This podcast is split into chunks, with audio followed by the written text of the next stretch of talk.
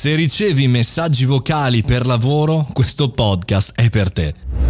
Buongiorno e bentornati al podcast del caffettino, sono Mario Moroni, sono qui davanti a voi oggi per parlare di un argomento che nelle ultime settimane è ritornato alla ribalta, è vero i messaggi vocali ci sono tantissimo tempo, da anni su Telegram e in altre situazioni, però da poco sono arrivati anche sul più conosciuto Whatsapp. E quindi giù di persone che eh, si lamentano, scherzano, ridono nel mandare messaggi vocali. Però c'è un tema che mi trova molto sensibile utile anche in questo momento che è l'utilizzo dei messaggi vocali che riceviamo o che inviamo durante il lavoro per lavoro. La premessa chiaramente è che se mandate messaggi vocali ai vostri amici, alle vostre amiche così per scherzare, gli amici li scegliete voi e potete ascoltare i vocali quando volete, se volete. Quando invece parliamo di business, di lavoro, avere un cliente, un fornitore, un partner, un collega che ci manda le spattaffiate eh, anche solo di un minuto come messaggio vocale,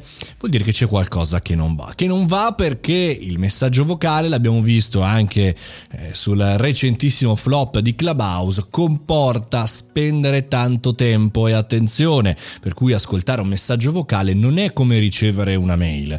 E, e quindi impieghiamo noi tanto tempo ad ascoltarlo, tanto tempo la persona eh, a inviarlo, anche se crede di impiegarci meno rispetto a una mail ben scritta, perché poi c'è il rimbalzo, non ho capito, scusa, quindi intendi. Quindi entrambi occupiamo il nostro tempo. E poi c'è un fattore determinante che nel nostro lavoro è centrale, ovvero quella tipologia di comunicazione, quella richiesta non viene tracciata, non c'è da nessuna parte. Se voglio fare una ricerca veloce, cercare tutte le volte che mi è richiesto il podcast per dire sul mondo del lavoro, se ho una mail posso fare una ricerca veloce e su Google Apps trovarlo, sul mio account di posta, sui messaggi vocali no, quindi quell'informazione sparisce.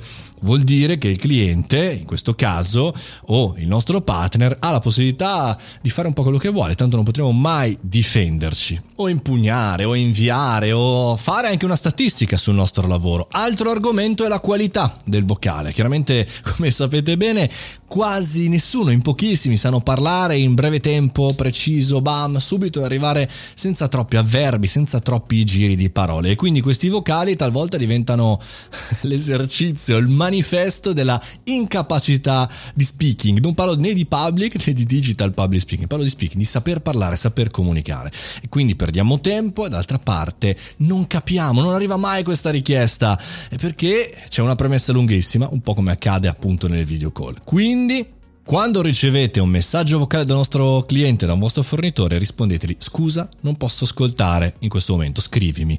Punto, finito. Non ascoltate neanche il messaggio, non fategli vedere che l'avete ascoltato, rispondetegli, fate muro, assolutamente. Bloccare questa cosa vorrà dire che vi scriveranno in un'altra maniera, cercheranno di dare tempo giusto e qualità al vostro tempo e quindi alla vostra persona e al vostro lavoro. Educazione, educazione e ripetete con me, educazione. Anche nel mondo del lavoro serve, soprattutto oggi nel 2021, educare i propri clienti, i propri fornitori, i propri amici, i propri partner, chiunque. Educhiamoci a vicenda e avanti tutta, guerrieri. Ci sentiamo presto, sempre qui al caffettino.